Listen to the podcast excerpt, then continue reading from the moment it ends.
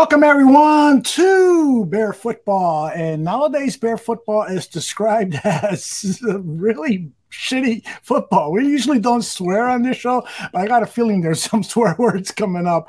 Um, I gotta I gotta start with this because this is fact.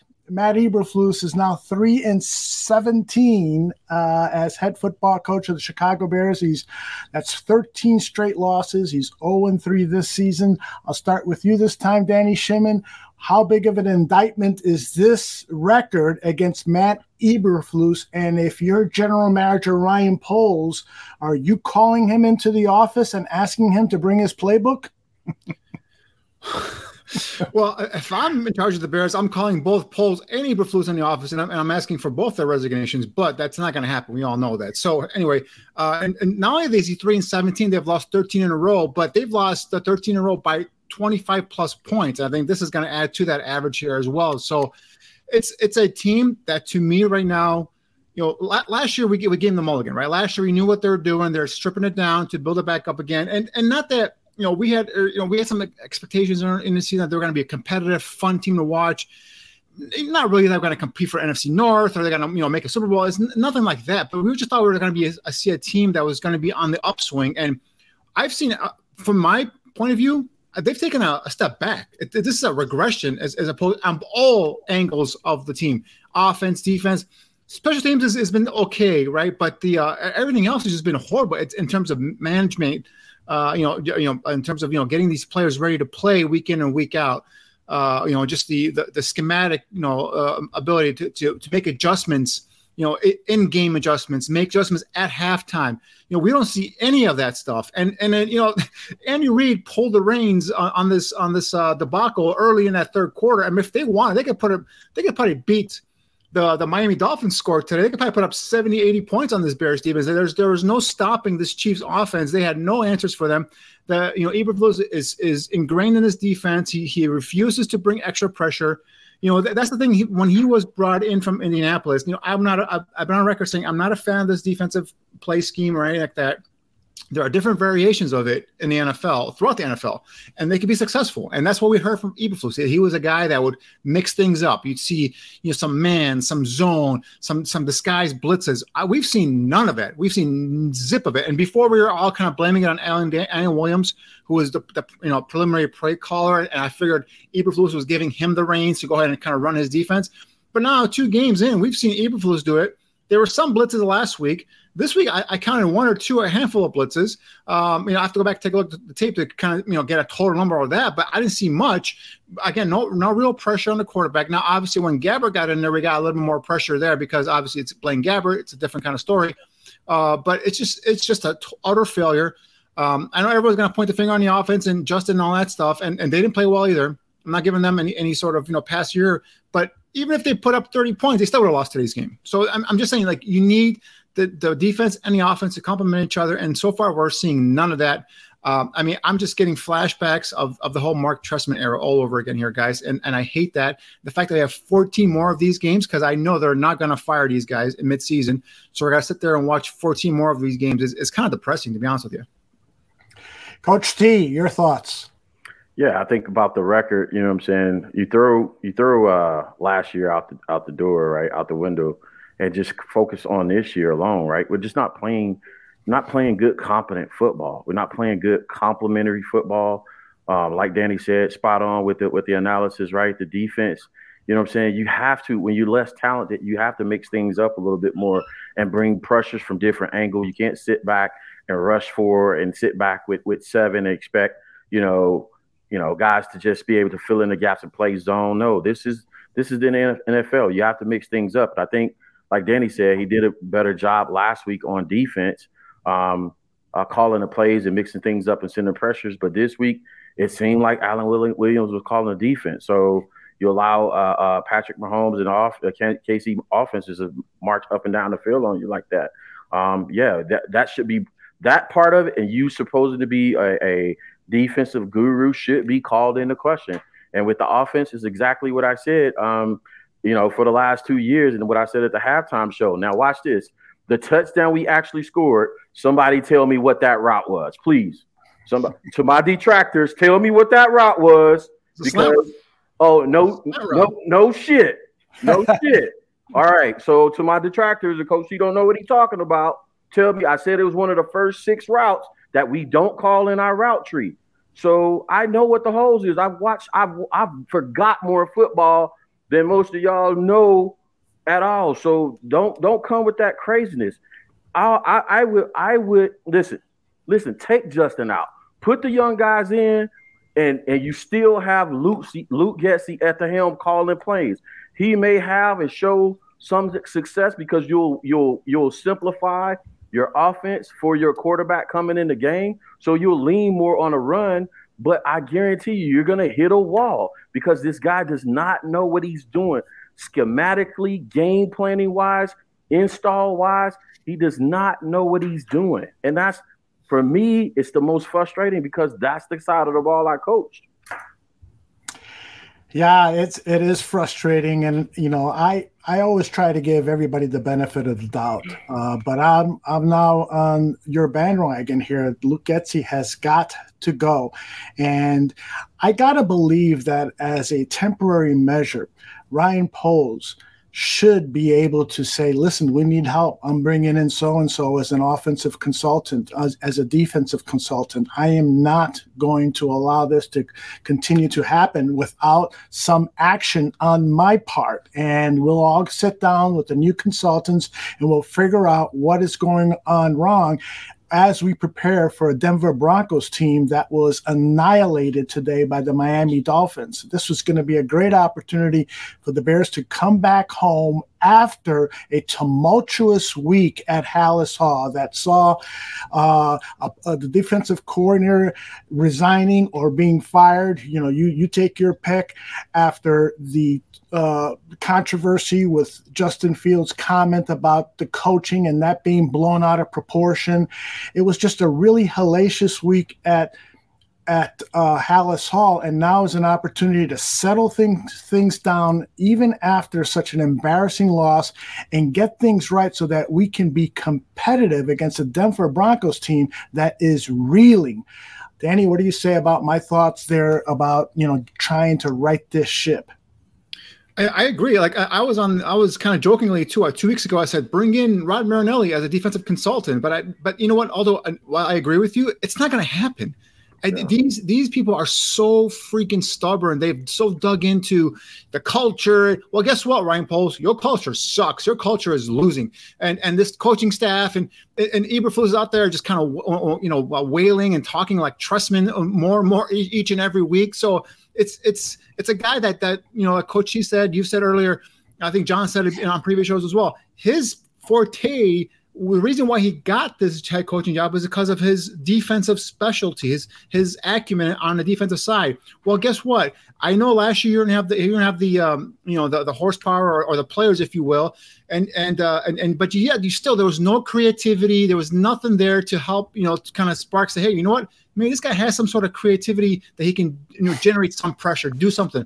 Well, this year you want to spend money on on Tremaine Edmunds and and T.J. Edwards and while they're okay players, you know what? You guys came and told me that Roquan Smith was not worth the money that he got right? But Tremaine Edmunds was pretty much got almost a similar kind of a contract there because Tremaine Edmunds gives you a more of a a, a guy in, in coverage. Well, guess what? He sucks in coverage too because they can beat you and they're, they're killing you in coverage. So I rather have Roquan Smith here, who the minute you saw him leave this defense last year you saw an ultimate drop off.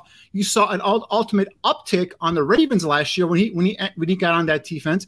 You put on the Ravens game today. Roquan Smith is all over the football field making plays. He was a hell of a blitzer, right? We saw Tremaine Edmunds coming today on one of those blitzes. He's like lollygagging. He's a long stepper. He's not as, as quick, as twitchy as Roquan Smith. So you know what, Ryan Poles, you, you know that that was a, a bad play on you on your part right there because I think I'd rather have Roquan Smith than Tremaine Edmunds. But again, I'm getting into the weeds here, so but it, it, they're not going to make the change. Although they're not going to bring in a consultant, they they're not going to bring any sort of you know coaching changes or anything like that. You know, you know, we'll see what happens this week. They mentioned something about you know titles and all this stuff, and, and maybe actually naming a defensive coordinator. That's probably coming to come from this staff anyway, whether it's Jon Hoke or the or, or the uh, linebackers coach Borgonzi. Uh, it doesn't really matter because it's still this head coach that everything stops and ends with the head coach, and he's not going to change. And this is what we're going to have to deal with, like I said, for the next 14 weeks. If there's a, a huge change in this in this you know on this coaching staff or in this organization, my drop my my jaw will drop and I'll I'll be shocked to be honest with you. Yeah, Coach T, that's kind of my concern here with this Bears team is that maybe Ryan Poles uh, has not done a good job of identifying the talent necessary to get us out of this uh, uh, storm that we're in that's lasted years.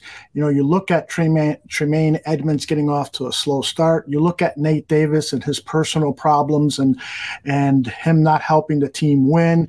You look at you know some of the other players acquired under Poles. So uh, my question for you is, how concerned are you about the general manager?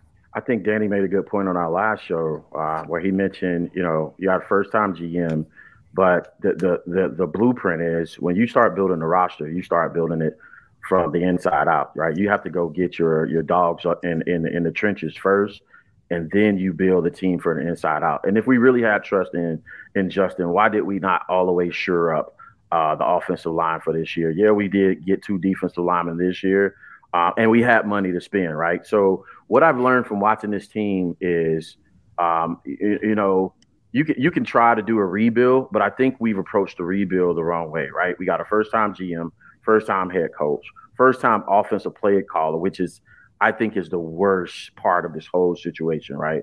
You know what I'm saying? There's a path on the defensive side that that if you're if your head coach who's now calling defense plays would just get out of his own pride and say, hey, I need to mix things up a little bit, um, that you could do something with that, right?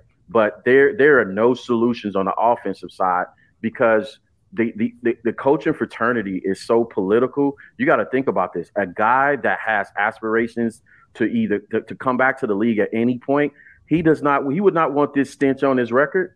He would not want this stench on his record. So you bring him in four or five weeks into the season, and I still have aspirations to get on somebody's sideline, and I'm going to be held liable for what happened with the Chicago Bears. Yes, you know, Greg Roman came in to consult with the Chicago Bears. You think Greg Roman wants this on his on his record, his stench on his record? Nobody wants anything to do with this thing. And again, because of how we organizationally structure the organization, you can't even necessarily fire Luke Getsy right now because you go to Janocko. What's Janocko's record for calling plays?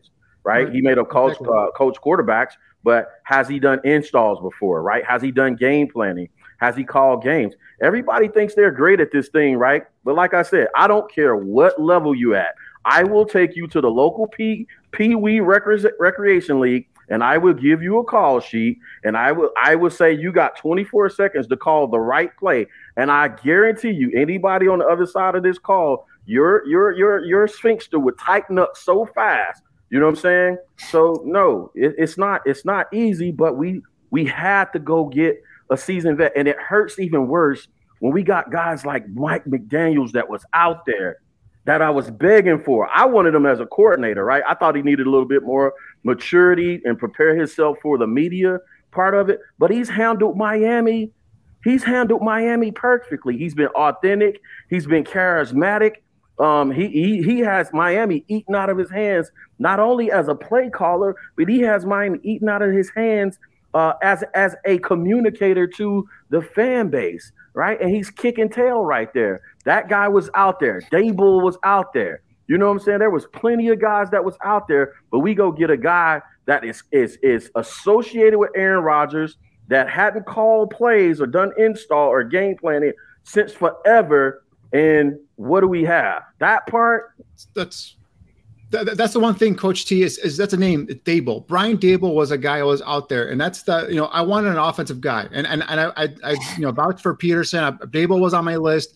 You know, uh, you know Kevin O'Connell. Now a lot of these guys were first time, you know, uh, you know, uh, in terms of you know head coach uh, material, but they had been play callers in the NFL, right? You go and get Luke Getsy, who came into this to this, you know, highly came highly rec- recommended. Uh, but he was a receivers coach, and then became being a quarterback coach, and then became a passing game corner. He never really called plays other than back when he was at Mississippi State. So, you know, Brian Daboll was a guy that, that had been with, you know, Nick Saban, had been with Bill Belichick, you know, had won championships on other coaching staffs before. And he saw what he did with Daniel Jones, who a lot of New Yorkers were running him out, our town. He's a bust. He can't do it. Well, lo and behold, Daniel he turned Daniel Jones in one season into a guy who got a forty million dollar per year contract. So that's the thing with Brian Daboll is like uh, guys who've done it before, guys have track records. You can go back and see their offensive scheme. Can they adjust? Can they take what their players can do and build a system around them, not take their their their player and plug it into us and make that player fit into their system. That's the key thing here, and,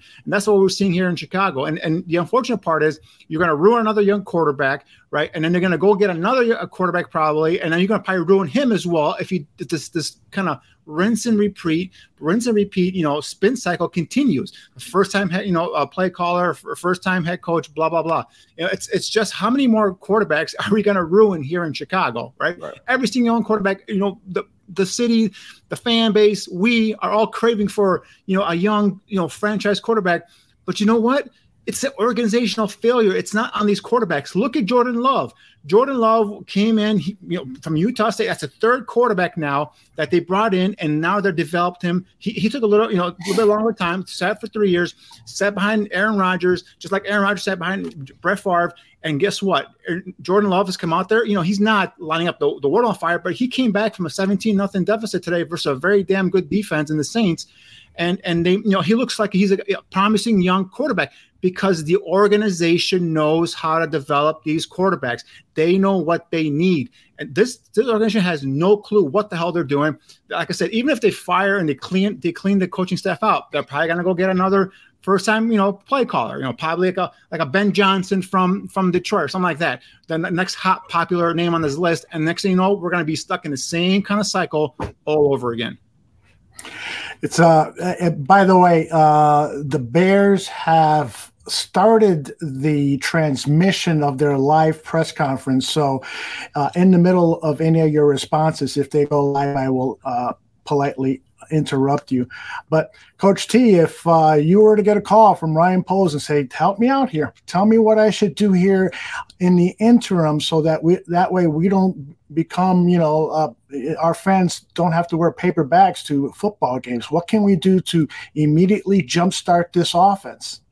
I, that's hard, right? I, I think they need to look. They need to look, do some self introspection, right? He needs to, him and his but him him and his boy Ian need to get together, right? And, and they need to be honest about how they began to construct this roster. One of the things I said last year was, I think Ryan and e, Ian, because one Ryan played offensive line and Ian uh, play offensive line, they might have overestimated their ability to find gym offensive linemen in uh, in in in later parts of the draft, right?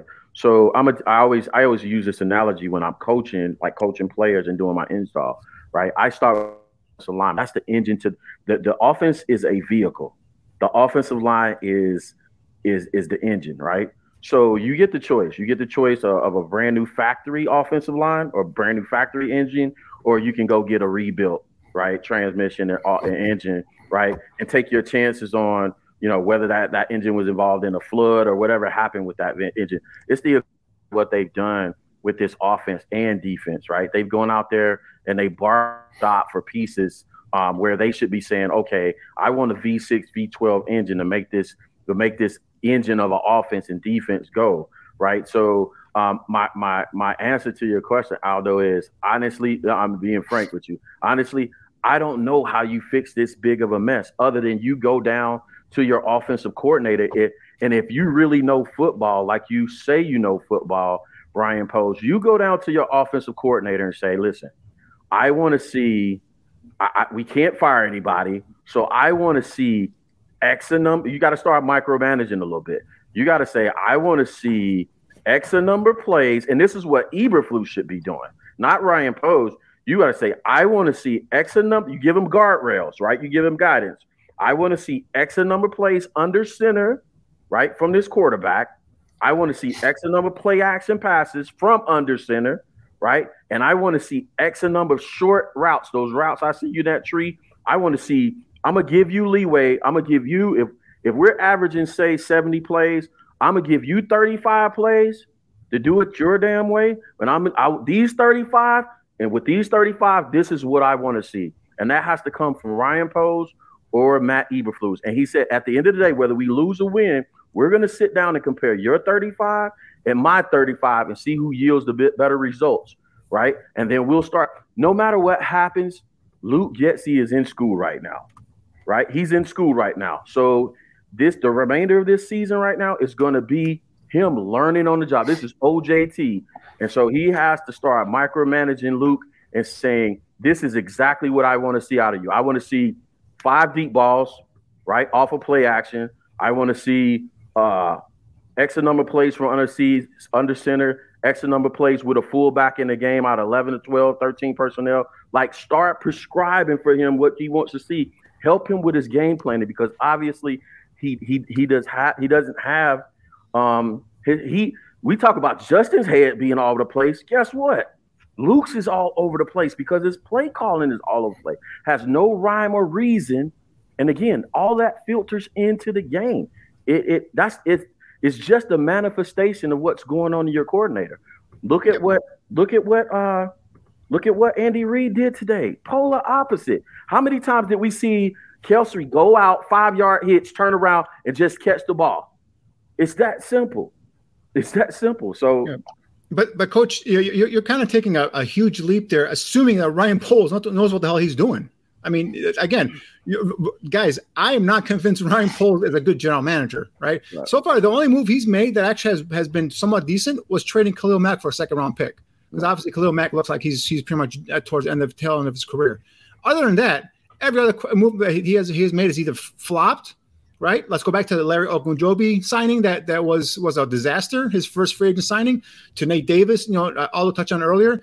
You know, I was a harsh critic of the, you know, the the training of the number one pick. I don't think they got enough in terms of assets. Everyone said, "Oh, they got a number one receiver." I'm like, did they? Did yeah. they get a number one receiver? Yeah. Because you know what, a number one receiver comes in and makes instant impact. And and yeah. and you know whether it's Stefon Diggs or AJ Brown or whoever you want to talk, those are uh, number one receivers. DJ Moore was a guy who put up stats at Carolina.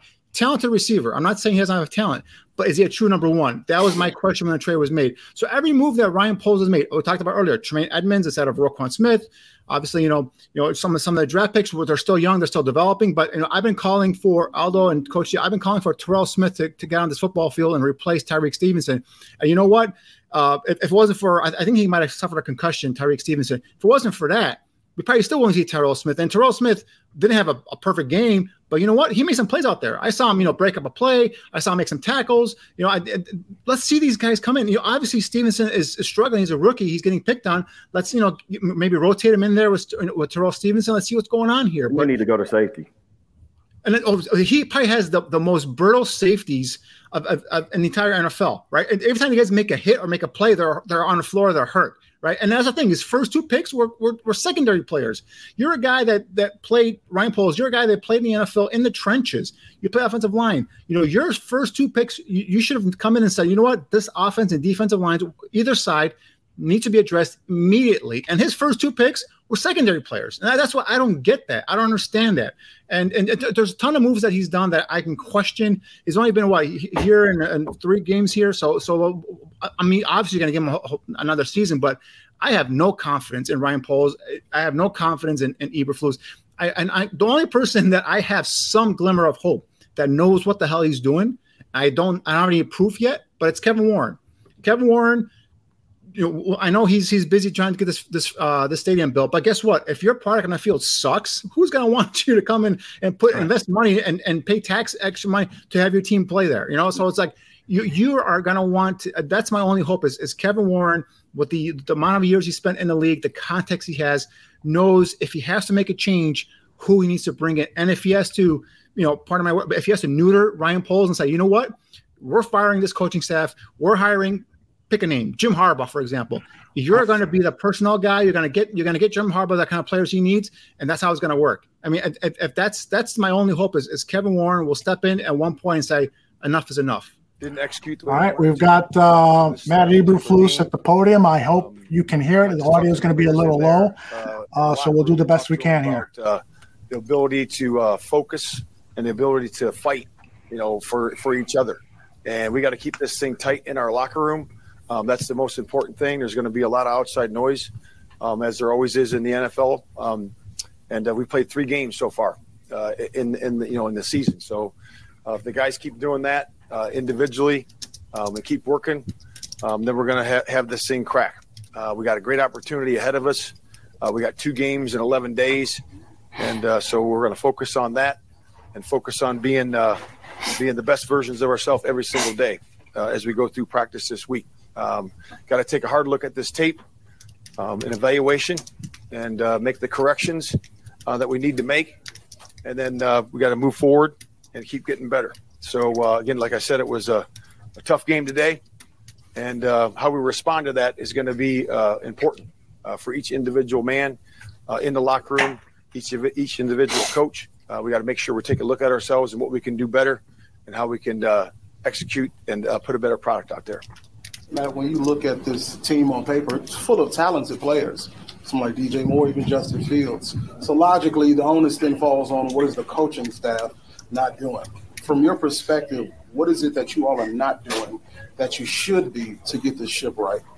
Yeah, I would just say that we got everybody's got to take a hard look at what they're doing. You know, in terms of the the schemes we're running, what we're doing, uh, just to help put we're we're in charge to put our players in position to execute, and that's what the coach does and develop the players at the same time. And uh, we just got to do a better job, you know. And then the, you know then it's all also on the players because it is a partnership. Both of us together, um, the execution, the product on the field is always player and coach it's very rare that a game gets that lopsided that quickly in this league. How do you describe what happened in the first half? Yeah, I mean, uh, you know, we did a, a, decent job with the first, you know, series on defense. You know, we end up uh, then uh, had some takeaways there at the end. Um, you know, we end up giving a couple of drives up, you know, there, giving some big, a uh, couple of big plays there. Um, you know, and then really the takeaways at the end there gave up another 10 points, you know, so that's where it got kind of lopsided. Um, you know, it was a little bit difficult, you know, playing that skill. We lost some DBs, um, today. Um, got out of some of our packages. Um, you know, so that's what happens when you when you lost three corners. Uh, but uh, other than that, it was uh, it was you just got to execute better. Now, what, looking back on it, know, what toll do you think the Wings had on that? Um, you know, the guys hung in there tight. They were tight. They were they were together. Never any you know dissension or, or finger pointing or anything. I don't. I didn't think. I didn't feel that it was uh, effective. You know, affecting us at all. Uh, to be honest with you, that that locker room is tight, and it's going to have to be tight now. I mean, there's going to be a lot of outside noise, and we got to do a great job of just staying together. And what we do is we have to do on the practice field. We got to do it there. We got to take a hard look at the corrections that we need to make, you know, for this for this particular game, and then where we're going in the future. Like I said, we got you know two games in 11 days and that's going to be a big part for us uh, this season. Matt, what problems did you see in Justin's game today? You know, uh, problems. I mean, I saw that you know a couple good execution plays that he had, a few execution plays that he made some good throws. You know, and I, you know, it's not always on him. You know, so there's some. Uh, it's always, you know, it's protection, right? It's the routes. It's guys, uh, you know, running, you know, the routes the correct way, which they did, right, for the most part. But we got to do a better job there of just executing as a whole unit not only on offense but on defense. And special teams was solid today, but uh, certainly on those two other groups. What about an honest assessment of his performance, of Justin Fields' performance today? Yeah, you know, I'm going to go look at the tape. You know, with it, I have to go look and see every play because every play is really by itself. You know, there's, you know, when you look at a play, you know, there's a there's a a call, there's a motion, there's a protection, there's a route, you know, and then there's adjustment to the route. So you got to look at every single one of those plays. When he gets hurt in the goal or gets shaken up in the goal zone yeah. and he goes out, what was the decision that went into putting him back in the game? Well, he was cleared, right? So he came out. We were going for it on fourth down there, uh, but he came out. So then I decided to kick the field goal, right? And then uh, then he was cleared, and then he was ready to go. The delay a game coming out of a uh, possession change. How does that happen? Yeah, that, that should not happen. That should not happen. Um, we should be on point there. We should be ready to go. We should snap that ball. Now I thought he snapped it on the on the you know because they usually give him a, a, heartbeat tick there after that. Um, so um, I thought he did that. So that happens all the time in the game. When you talk about the outside noise that you know is coming is going to be mostly negative, what do you look at and say these are the positive things that we've done? These are the things that I'm proud of that we've done in this, you know, year and a quarter or however long it's been. Yeah, there's been some good things. I mean, there's been some good drives, right? We saw some last week, right? We saw some at the, the second half here. So there's been some good things, uh, you know, with that, you know, and also so def- defensively, there's been some good things, some good moments in there. I mean, it's got to build upon that. Like I said, this is a new football team. We got 30 some new guys that are coming together that are playing, you know, the game together for the first time for three games, you know, so um, it's a process to that. Um, it's certainly not where we want it to be, but to get there, we're going to have to, have focus. We're going to have to have fight. We're going to have to have uh, be resilient. We're going to have to block out outside noise. You know, you, if you're, you know, we're going to have to do all those things. You know, and then keep a positive, optimistic attitude about it as a group. And if we do that, guess what? If you keep doing that, it will crack. It will crack. And so that's the biggest thing. That was my message to them in there. And like I said, the opportunity got coming right around the corner. What gives you optimism that that 0 3 right now, with the way this has gone, that it can turn for you guys? Yeah, just the work patterns. These guys are working. These guys are working. Like you said, we got talent. You know, we got some talent on the squad for sure, and uh, we just got to keep working. Coaches got to keep working, right? We got to keep putting players in position to make plays, right? Players got to keep working, right? So it's about being determined and having that determined attitude, okay, and the can-do attitude that we can get this done. Now, are you going to bring in anybody else on the coaching side on defense to help, whether it's meetings or, or to coordinate? Yeah, that's certainly something that we could do. It's something we're always looking at. You know, we always look to evaluate that. Again, this is a new process for us that we get that we're going through right now. But uh, you know, if we feel that it can help the squad, you know, help that side of the ball, we'll definitely do that. But again, we'll look at all options as we go and make sure it's got to be the right fit. You need to do that though if you're going to do it. Um, you know, it's it's a process. We'll, we'll talk about it. We'll, we'll figure out where it is. Now, why hasn't this come together faster? Three weeks in and saying it still is coming together. There's been a lot of preparation that's gone into this. It's the end of September. Why aren't you guys better? Yeah, I mean, I think maybe it was maybe because of the preseason with all the injuries that we had. We didn't have a lot of play together. Um, you know, that's obviously real. Um, you know, we didn't get a lot chance to play in the preseason the way we wanted to, and practice like we wanted to together in terms of the offensive line, in terms of the defensive line, uh, linebacker. There's there's a bunch of guys that were out, and that's just where it was. You know, so that's the adversity that we had, and um, that could be a reason. Um, but I'm not saying making excuses because we you know we should be farther ahead. You know, but we, you know, are playing together for the first time, practicing together for the first time. So, um, you know, we're going to see it come together. But you know, that has to be have to be a, a determined attitude, and we got to do a great job of working every single day. Justin, should Justin be farther along now? I mean, it's his second year when Getsy. He was not hurt during the preseason. He was at every practice. Yeah, he's like again. There's no one more determined than than uh, Fields. You know, Justin is, is working his tail off, and again, uh, we're finding you know the, the flow for him, and we just got to keep doing it. You know, we got to keep doing it. You know, we got to find you know how to you know let him do his thing and explode. And again, it's not just about Justin. You know, it's about it's about everybody on the offense. You know, so we just got to keep doing that. And it's not just about offense. We got to do a better job on defense. You know, if we stop stop them and give them short field and take the ball away, um, that that's the job of the defense to make it easier for the offense. You know, you got to keep doing that, and our guys know that on defense too. Two more. With the game day elevations, why make those two guys, especially the safety, elevated and then make them inactive today? It felt like you could have used that depth with all the. Yeah, yeah, we were just worried about you know potential injuries, you know, but we just you know wanted to make sure we had those guys available to us if we needed them. Last one, Patrick's play today for them. Um, Uh, so- yeah, it's about like I've seen in the past. I mean, you know, he made some off script, you know, plays. Uh, Certainly, the throw on third down on the um, on the sideline was was was uh, was a good play by him. Um, and again, we had him in the pocket a little bit, and he extended some plays. I thought our coverages were good um, in those moments, and we just got to do a better job of staying on our matches, you know, in the scramble drill, and then working him, keeping working him in the pocket. So um, that's what I saw. Again, he played he played outstanding. I'm going to go to you first, Coach T. That is the end of Matt Eberflus's press conference. Uh, Justin Fields should be joining us in 10 or 15 minutes. Uh, what were your thoughts regarding what Eberflus said? Well, we could tell it's getting to him first of all, right? He's Yep. starting to start starting to wear the pressure on his face and his shoulders. So Yeah. uh, that, that that's the obvious. Uh, but but uh, you know, here, here's the thing, right? You're gonna you're gonna you know, coach speak unless you're winning.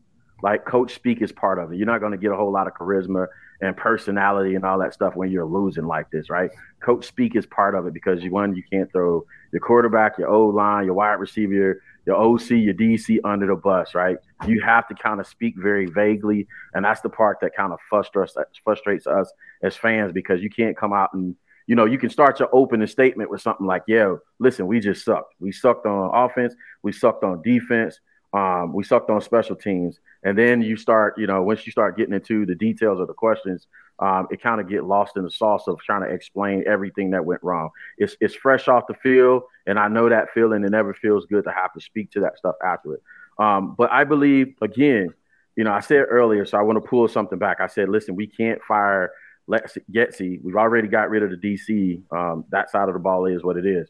But um, I think he needs to make a statement, right? It, it's not, coach. It's not that we're losing; it's how we're losing, right? From from from somebody that understands that. It's how we lose and it gets the most frustrated. It's not competent football. It's not. It doesn't look like good football. And from that standpoint only, from that standpoint only, you can go into those into your coach's offices and say, "Hey, let's have a conversation. You either need to micromanage or you need to get rid of the guy."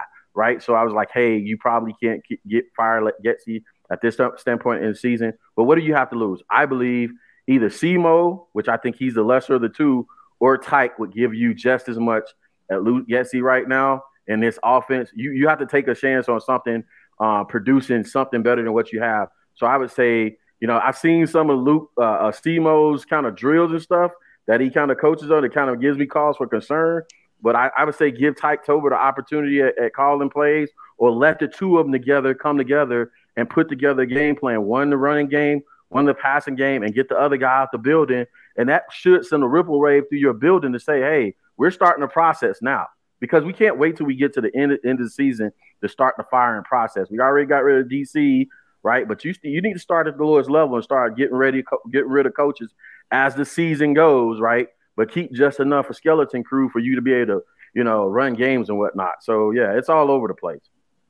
This coach, first of all, gives me no no confidence that, he, that first of all that he knows what he's doing. Right? If you're a player in the locker room, you, are going to run through a wall for this guy. And I know, I know he's out there doing his coach speak to the media, but I mean, come on, the, fact that he's like, oh, the preseason, we, we had injuries well, you know what? You rested your starters. All right. You know what? We had injuries. Fine. We understand that. But you have injuries now. So in order to prepare your team for, for the regular season, play the damn players, play your damn starters, let them get some reps. Three weeks into the season, you shouldn't be saying, oh, you know what? We're still coming together. That's bullshit. You had you had you had OTAs, you had you know the, the training camp, you had, you had you know preseason, all that crap. This is not three weeks in the season. Oh, we're still coming together. This guy is out there. He's in over his head. You could tell he's out there. He's nervous. He's not looking straight in the camera. He's not a guy that you would, as a player, would run through, through a wall for.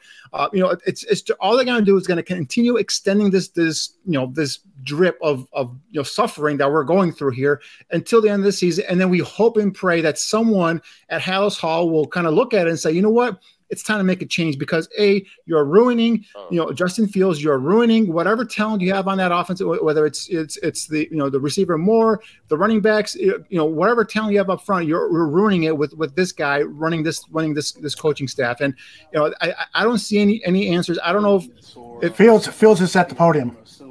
What's different last year as compared to this year where you're not succeeding? Well, there's a lot of in that question got to make it. What's happening this year where you used to succeed last year? Why aren't you succeeding in this year? In terms of what? In terms of running the ball. It seems when you had lanes to run, you didn't run. Um, talking about like on pass plays or design runs? Pass plays. Uh, I mean, this game, you know, they had a good game plan. They had a basically a spire on me, whether it was linebackers where they only rushed three, had a linebacker spy me, or they had a DB spy me. So, uh, you know, uh, when you have that much success last year, uh, teams are gonna try to game plan to stop that. So they're not gonna just not account for me. So uh, I mean that's the answer to your question. What can change for you? Of course, you know teams do adapt to every single player. What can change for you to get past that? I mean, I can't do, I can't control what they do on you know their side of the ball. I just got to play ball. So. See on the interception. Uh, yeah, um, high low on the, uh, the the hook defender right there. So um, I tried to get him to come down on Cole, bit down a little bit, and then of course went back, tipped the ball, and you know tip balls are never good against uh, you know tip balls are never good over the middle. You know, never never want that. So that's why they were able to pick that off. But air on the ball now, or is it, just, I mean, if you put too much air, then you don't want your receiver to tip it. So um, you know, I just tried to put it over there. I mean, if you go back and look at it, did you see the play? Yeah. So Tony jumped down, boom, I'm trying to get it over him he's jump back up, took the ball in. So, yeah. Justin, the parts that you can control, what needs to be better in your performance? I think we all need to do better. I need to be better. Um, and yeah.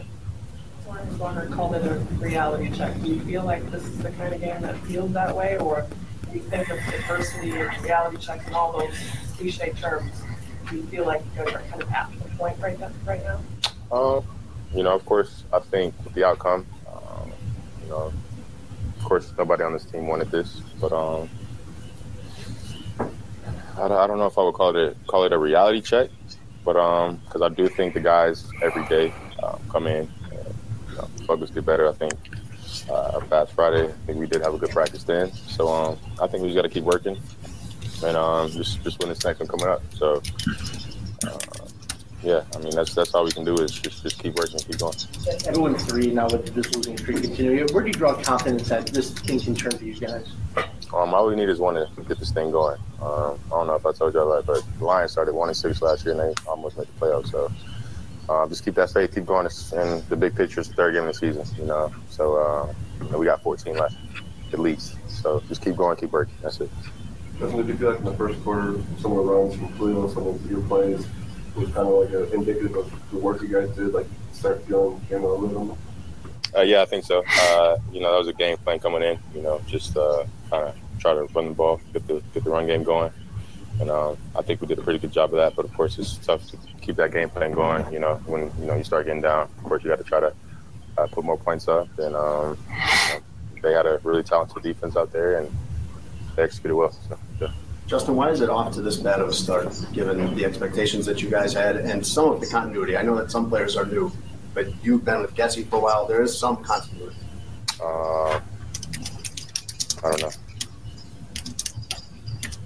Um, I'm not about to answer that question, to be honest with you. But yeah.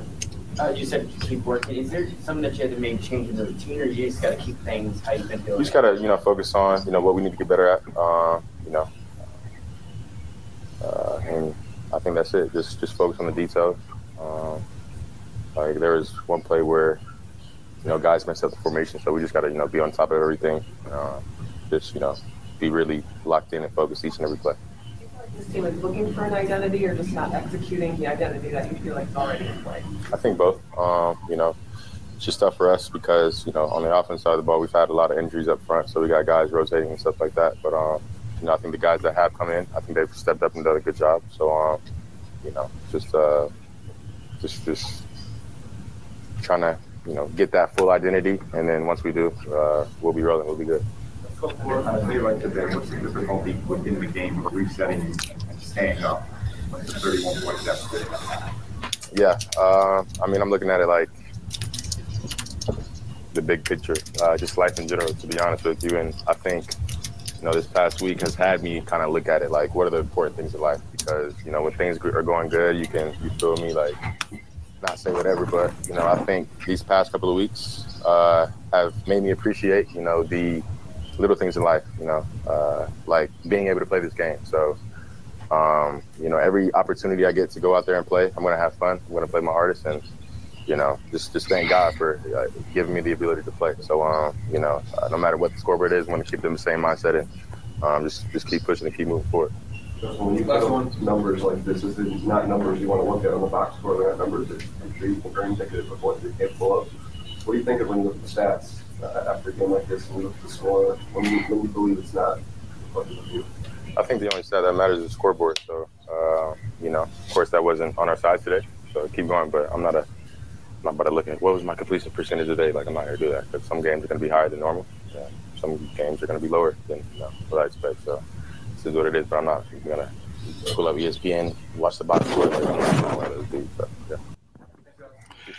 All right, I got to say that that was one frustrated human being, mm-hmm. and you know, to all of the Bears fans, it's a reminder that he is a human being, and he's you know he's hurting right now, and I'm so glad he those last two questions were posed to the guy because he showed some authenticity. The fact that he is feeling like he's privileged to play this game, the fact that he you know is self-aware of what's going on. He he gave us a look into that and i i appreciate that. Uh, as a bears fan you know i want them to win and i'm going to make jokes when they're going to lose because it's the way i deal with pain.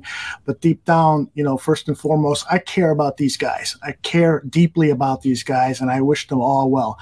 Danny your thoughts about uh, the justin fields press conference Yeah, I agree with you. I mean, you could tell the guy's frustrated, and, and you, you, could tell he's holding back what he really wants to say. I mean, if, if you give him truth serum right now, I think he's going to go ahead and open up and just kind of go off on, on. I think he feels like he's not being put in a situation where he can take advantage of of his skill set and, and other players on offense's skill set as well. I think he feels like you know they're, they're being you know kind of what's that old phrase? A, a, round peg in a square hole or something like that, or vice versa. However, I think I, mis- I might have missaid that incorrectly, but they're, they're, they're being put into this situation where they they feel like they're not putting being put in the best situation to succeed. And that's what makes me laugh when I hear Eberflus go up there talk about you know as a staff we're going to try and put these guys in the best situation. Well, you're not doing that, not on the offensive side and not on the defensive side either. So you know it, you have to make adjustments. And and the one thing Justin touched on here, and something I touched on in previous you know, uh, shows is, yeah, you know, you can get off to a slow start. Lions got off to one and six start but and then they make adjustments and they came back. But the Lions have a staff, have a coach and Dan Campbell that will go out there and if he needs to, he'll call a player out. But you know, he's a guy that that players want to play for. He inspires confidence. He builds confidence within players. And things might not have been going well early on last year, but you know what? He kept at it. He kept, you know, he kept that fire in him. I don't see that same kind of exuberance or that same kind of confidence spewing spewing out of out of you know Eberflus's ears and and, and and and pores or anything like that. So that's why I have no faith. I have no faith that this staff is going to make any sort of adjustments. I have no faith they're going to put these players in any sort of position to succeed or get better. You know, if if Luke Getsy went ahead and did what he did last year in terms of adjusting the offense for Justin to Justin's strengths and he's not doing it now. We saw, you know, today we saw. I think he had uh, Justin had, I think, uh, 11 carries for 47 yards. That's more than he's had previous games. But it's it's still not the offense we saw coming out uh, versus New England last year. So that tells me Luke Getsy might be, you know, be being told, hey, this is why we want to. This is the offense we want to run. This is how you're going to run this offense. You know, that, that's that's what I'm thinking, and that could be coming from up top. I could be coming from Ryan Poles and Ian Cunningham and say, you know, we need Justin to go ahead and, and, and, show us that he can play from the pocket and blah, blah, blah. I don't know. I'm just guessing right now, but it's just sure. everyone's frustrated. Everyone in that locker room, from the players, from the you know from the first player to the third player, even to the practice squad players, you can tell they're frustrated. When that, that score was 34 to nothing, you they showed us a shot at the at the bench, and and all the players had head down. That was that was in the second quarter, guys. Their heads were down, shoulders were slumped. They were done. That that team mentally was done in that second quarter, and that is not because that's because of the, the fact that the coaching staff exudes no confidence that they're going to get these players in, in, a position to succeed and win games. So, you know, I, I, do agree with Justin in terms of you know one win can go and spark things, can can get a little bit of momentum going but it's just it, I think they're being held back. And and my my thing is it starts from the top all the way down to the bottom. Um, you know, obviously the, the, talent level is not great here uh, in terms of overall roster. The depth isn't great, but you, you know you have some talented players both on offense and defense, and they're not being put in positions to succeed. Especially uh, some of the schematic calls, some of the, some of the defensive calls. I just don't feel like these players are being utilized at their utmost talents. Coach, I know you've got some of your own thoughts to share, but I'd like to ask you a question. Mm-hmm. When I was uh, in my early 20s, that was the era of Mike Ditka, and I really appreciated what Ditka did for the organization in terms of he came in with a thunderstorm and said, you know, he changed the culture from guys who were apathetic. He took wide receiver Ricky Watts' equipment out of his locker room and threw it out. You're not going to play for me because he was dogging it in practice and so forth. But as his years went on as head coach of the Chicago Bears, I became less and less in, th- uh, in favor of that attitude. He started to lose players because they started to feel alienated by the head coach. And there were other issues too. He was eating up their promotion dollars and stuff. But I always loved Bill Walsh as a coach because he was very innovative. He, I mean, he's the inventor of the West Coast offense, so to speak, with Sid Gilman had a lot to do with it too. And he was, you know, he would get mad when he needed to get mad. So I'm asking you, long-winded question, coach you, what's your philosophy? I feel like Eberflus should have just gone off on some of the players in the sideline for for their effort or lack of effort, as opposed to disguising that lack lack of effort and coming out in that press conference and and basically lying to us. Yeah, yeah, that's that's a weird thing nowadays. Although I haven't been on the sidelines since in, in, six years, right? And even now, right, when I go hang out with coach friends or or go down back down to Florida, right, and just go to see how my coach friends are, are running their football teams, um, you realize that even the um, profession and the environment uh, around coaching has changed. The kids have changed, and therefore, you know what I'm saying, the kids have changed. You think, keep in mind, Justin's 24, right? A lot of these guys are in their 20s. And so the kids have changed, and therefore, a lot of the coaching philosophy has changed, right? We, we, we, we, we're in this soft parenting era that we're in right now. And, um, you know, I remember having been gone uh, a, few seasons and then going back and trying to coach. And I, you know, I have a pretty, uh, a pretty stern, um, um, you know, kind of called a coaching philosophy, right? Especially because offensive football is so detailed. You have to be on the, you know, small details of it. So I, I was pretty stern, and I would get on kids and stuff like that. And then, you know, you know, I, you know, come back and then head coach is like, you know, well, we need to we need to try and say it a different way and all this other stuff. And then there's like a like a big push now in coaching to uh, of no profanity and all this other stuff. Like it's a weird world that coaches live in nowadays. I don't, you know, when it's time for me to go back, I don't know what I'm gonna step into. To be honest with you, um, so I, it's hard for me to describe because we're in, we're in this soft. You know what I'm saying? Even the kids, even the players. Uh, it goes back. It's a small thing to you guys, but it's it's a big thing to me. You're going into we're in the jersey swap era, right? Post game, we're swapping jerseys and taking pictures and all this other stuff. You know, uh, uh, go back to the first game, and, and you know we're we're going up against our arch rival, and you know what I'm saying our starting quarterback comes in in in his in his tablecloth outfit. You know what I'm saying? I know that's a small thing, but you know I, I remember the the teams like the U of the '90s, right? When they're playing when they're playing Notre Dame, they get off the plane in full army fatigues. Like we just had a different mentality. You know what I'm saying? Growing up, you know, being high schoolers in the 90s and stuff like that. And I think with, with and even in the 80s, guys like Coach Ditka, um, Coach Landry, um, and some of these other coaches that would be like, you know, I think it's more of a negotiation. That's why you hear um, Coach Eberflus talk about the partnership all the time. That's starting to be his his his uh his catchphrase, like Nagy had his catchphrase. It's all about the partnership, the partnership. I'm getting tired of hearing about the partnership because guess what? You know, sometimes, sometimes, you know, there has to be a definitive leader in the situation. Like, you know what I'm saying? That's great. You know, we, we have, you know, you, you know, we have a partnership in my house. We have a partnership, but sometimes when when the fire is going down range, right, and we're in the heat of battle, somebody got to make the call, right? And and that's you know, it's it's that it's that hard part of negotiating that that we're changing, we're changing it as society as a whole and that's filtering its way into our sports on every layer. Look at the NBA now. You know what I'm saying? You can't even talk to a kid in the NBA now. They make more money than the coach. So you know what I'm saying? Like, a hey, lot they, more. yeah. yeah, they go they go in the owner suite, go to owner's office and be like, hey man, I'm your 250 million dollar guy. Hey, I don't like that guy. Get rid of him. So it's weird like that. I think the I think the one thing that they can do, I think that one thing that they can do as coaches in this era is, you know what? You don't have to get on a kid. You don't have to get on a kid. You don't have to get a player. All right, you don't want to do it my way? Bet. Check this out. Watch this. Go sit on the bench. Yeah, go sit on the bench. Like we know we're not we're not talking. We're not. Well, I'm not going to go back and forth with you. So I tell you what. All right, I'm I would I'm gonna leverage the power I do have. So I tell you what. Go go go sit down. I think Andy Reid did that to his tackle today during the game. Exactly. He's, he's been talking to him about his alignment for weeks. Okay, second half come out. Go sit on the bench. Right. Think about it. So, you don't have to come out in the press conference and flip over the flip over the podium, right, and, and embarrass the kid. But you know what I'm saying? And then it'll leak out. And he started out that way. He started out that way. I think for for for I got to go back to this because Danny said something real, real, real key, right? You when it gets this bad, you start getting the conspiracy theories about what the ownership is doing, what the GM is doing, what the coaching staff is doing. Are they forcing him to do this or that, that other? And the frustrating part for me about Getsy is this. Early on, I was at the Green Bay game last last year in, in Lambeau. I saw the running concepts. I saw the power plays. I saw the counter plays. I saw the wham concepts.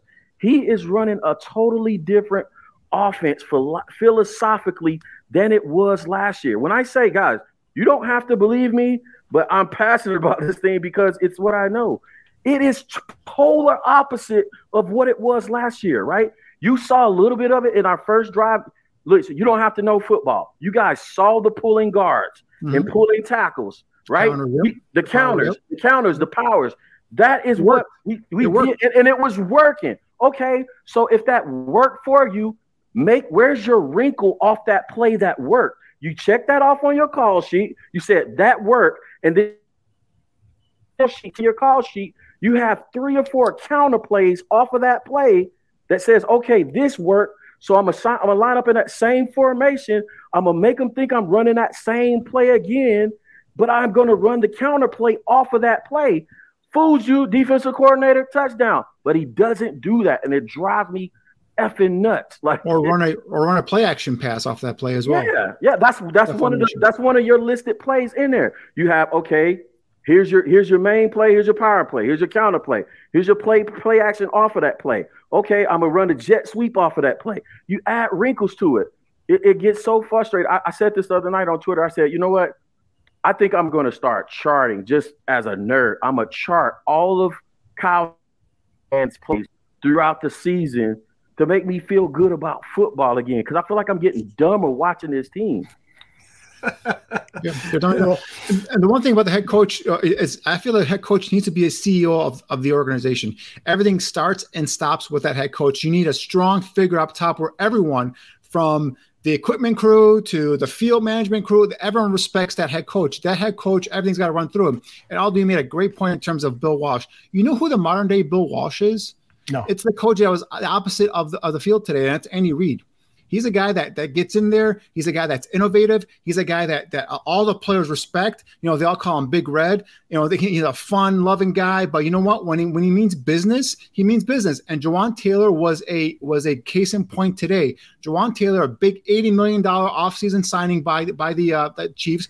But you know what? Jawaan Taylor keeps effing up and he keeps effing up and he keeps costing them. You know, they're up 34. Was it? It might have been 41 nothing at that point, but it was a false start, and that's that multiple false starts. He benched him last week versus the Jacksonville Jaguars, and he benched his ass again, and he, he had him in there in garbage time in the fourth quarter playing. So that's that's what I'm talking about. You don't have to yell and scream and begrade players like Ditka did and, and the old school stuff.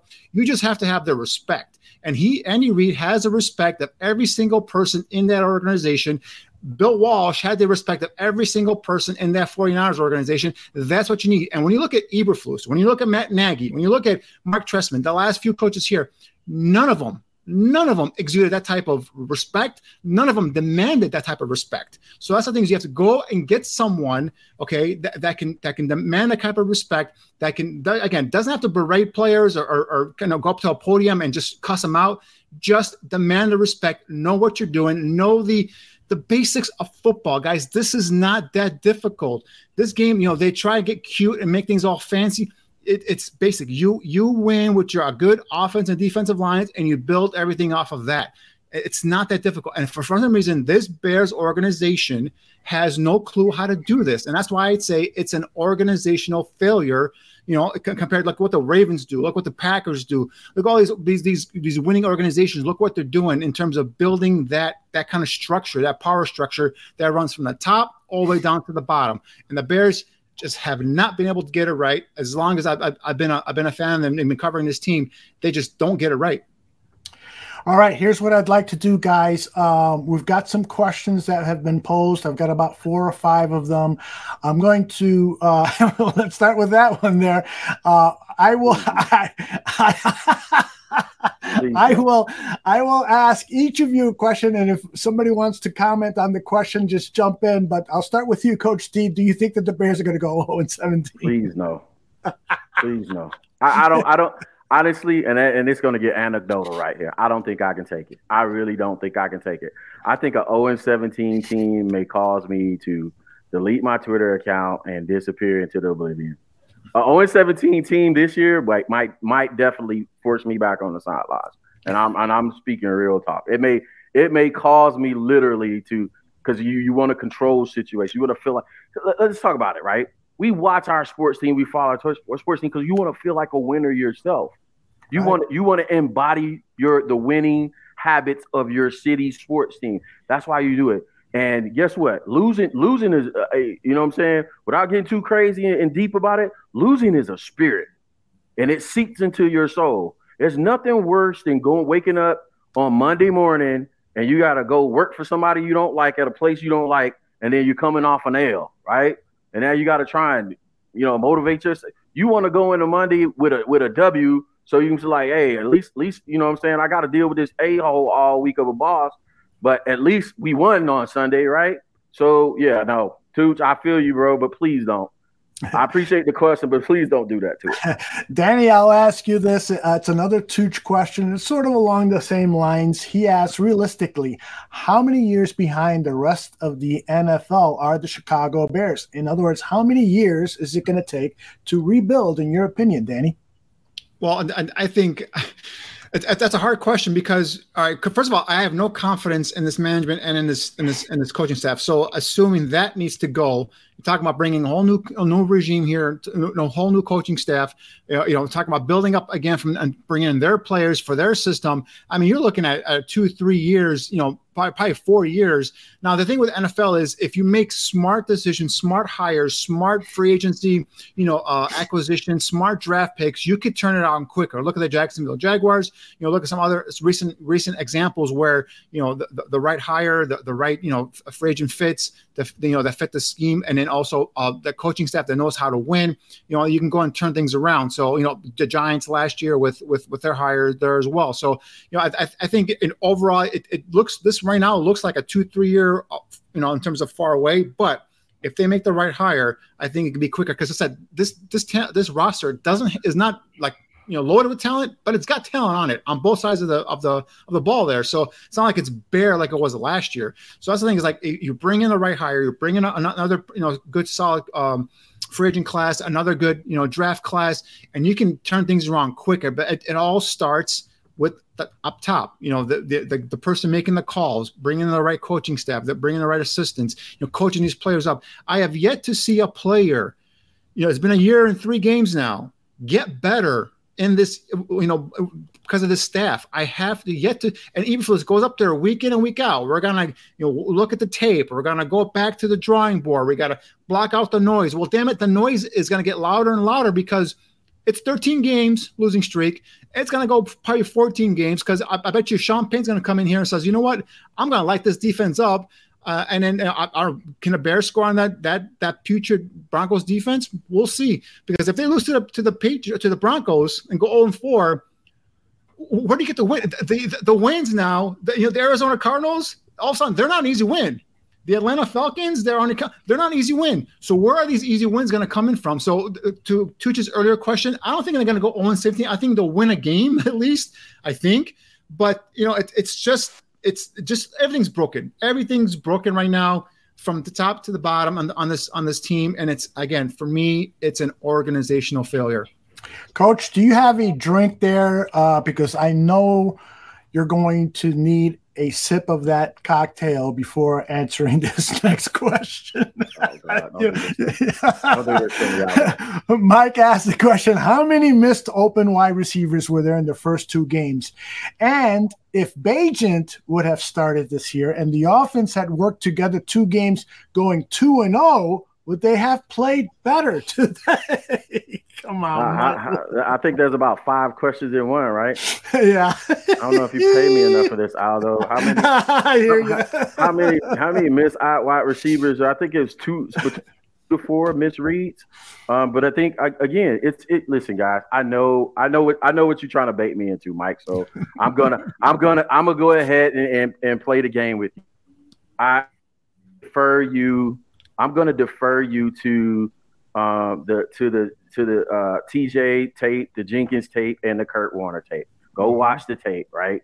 Go watch the tape because they break down exactly why you're missing why you're missing those wide open throws. Like on the internet, they're gonna give you the in shot, the steal shot of a wide open receiver, right? But you have to understand why that happens. Why that happens.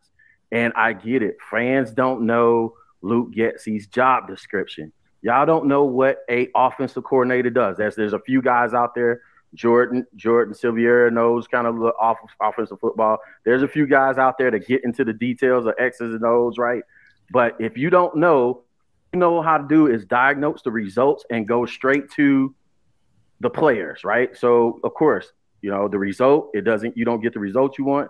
Go to the quarterback. So yeah, he's he's missed the reads, but again, how I tell the story and put you in position all matters. And it's, it's this format. The format for this show is not for that. So I'm not going to try and drive into that. Those other questions, you can throw it back up. But yeah, oh, the Bagent part, I'm, I'm all for it now because I want the fans to get what they want, right? So I want Bagent to go into the game and I want Luke Getsy to get Bagent. And I want y'all to see exactly what the result's going to be with Luke Getsy and Bagent. I'm telling you, it's going to be the same, right? Most offensive coordinators get spo- exposed in year two. So he may have some early on success with Bagent, but it's not going to be sustained. Listen, let's get this right straight. Luke Getsy is not going on to have a successful career in the NFL as an offensive play caller, right? He's not, right? He has the he has the communication skills as a, a as a head coach, but we got we have soft skills and we have technical skills, right? So usually, what you're what happens in any industry, not let alone co- co- coaching, your technical skills afford you the opportunity to get a head coaching uh, uh, job and influence with your soft skills. But you have to have the technical skills first, and he doesn't. Hell, Matt Eberflus right now we're seeing he didn't have the technical skills to call defensive coordinator uh, plays. So we're questioning why did he got get the job in the first place. So we are where we are. Um, but I do, I do, I think or, Danny hit on a great point that I don't want to be distracted from this point because Danny made a great point, right? And there, if if four years is probably the window to fix this team, right? And there's a path, right? I believe what head coaches need to do more of because we got this new world, this soft coaching world that we live in, is the head coach be that soft guy. But you have to go out there and hire seasoned, seasoned veteran coaches that don't have aspirations of being a head coach, like Vic Fangio. I'm not saying bring Vic Fangio here, but watch how the successful organizations did. They had Pittsburgh had Dick LeBeau forever, right? Dick LeBeau was he was settled into being a defensive coordinator forever. Go find you a Dick LeBeau, Vic Fangio, some guy that's just like, hey, I'm a defensive guy. You don't have to worry about me going and taking an interview for a head coaching guy. But watch this. Those guys behind the scenes, they are your a-holes to your players. You let those guys play bad cop. You get your offensive coordinator. I forget the guy that was in Cleveland. He was a real a-hole, but he coached those players hard. Uh, I forget what his name, Todd something. Was it Todd? No, it wasn't Todd. Uh, he went on to work at ESPN, I think. He was on, he was on hard knocks. You know what I'm saying, guy? He was yeah. just real hard on players.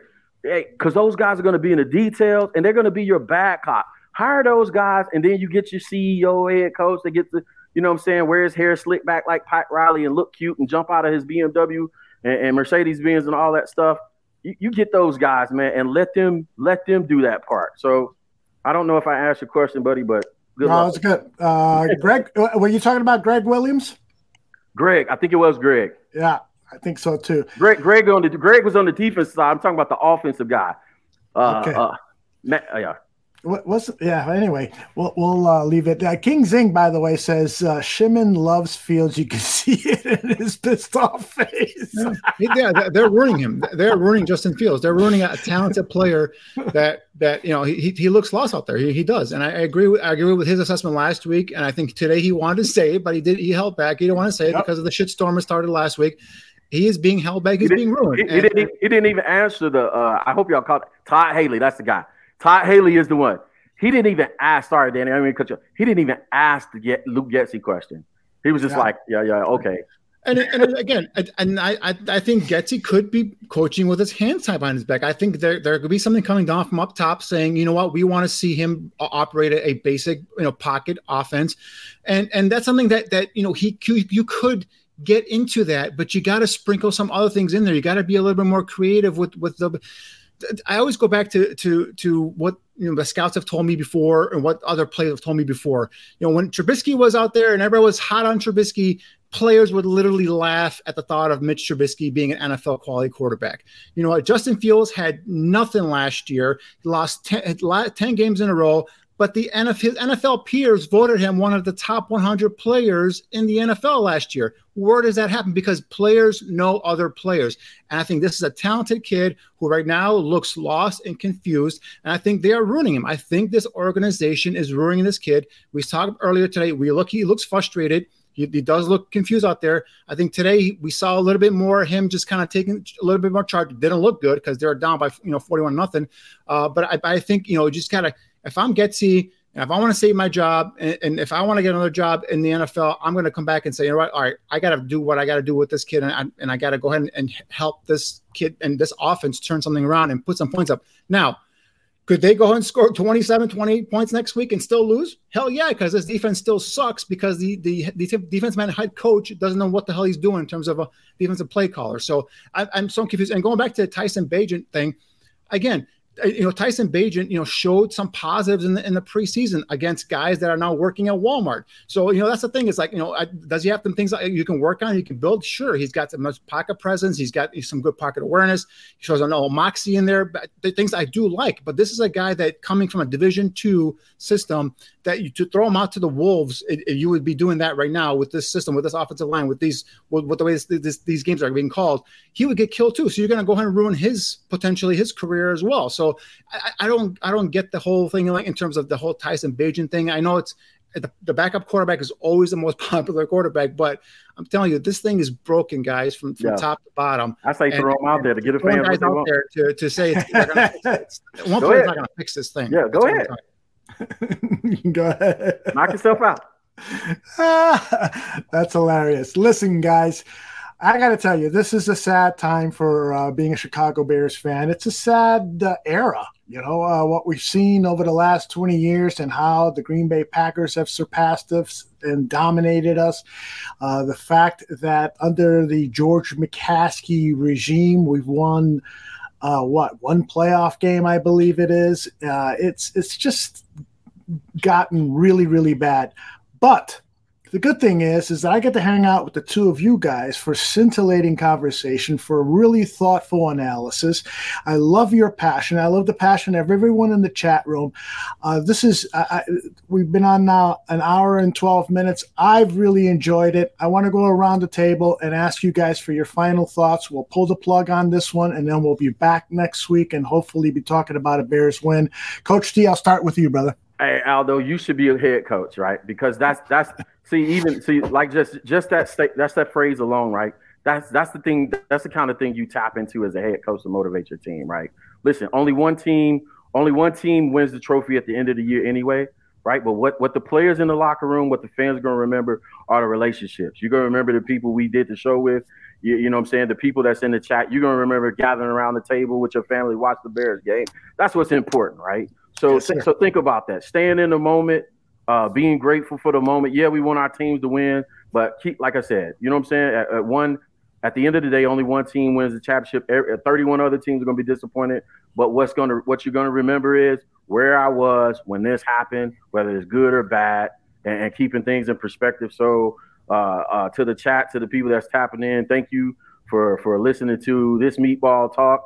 Um, I know it gets frustrating, but you know what I'm saying. We're going to stick it out. We're not changing teams, people. We're not going anywhere. You see, I'm all, I'm invested. I'm invested. I got all this. I got all this gear, so we're not going anywhere. And it ain't cheap either. Right there you go. There you go. Danny, your final thoughts, please. well, Coach T, you know, God bless you because you're invested. But for me, me, I'm broken, man. I, I usually I come in, I come in these post games and I and I give some sort of positive, like, all right, you know, this this happened. This was a positive here. We can build off of this, and or, or offensively or defensively but it, it, it's it's I like I said they they broke me at, at, at, this point I don't I don't see anything that's going to happen that's positive. Yeah, they may win a win a game or two, but offensively there's nothing there that that sparks something. All right, they could do this and, and win. Defensively, like I said, this defense this defense just sucks. I mean, it's it's horrible. Um, you know, the, I guess the only positive is is we got some saw some young players in there. We saw you know uh, Sanborn make a play. You know, we saw the young guy you know Quindell Johnson you know make a make a pick you know, the, the, the two the two safeties that we have are starting safeties. You know, uh, Brisker takes bad angles, and, and and you know he was always talked up as being this this potential next you know star in his defense.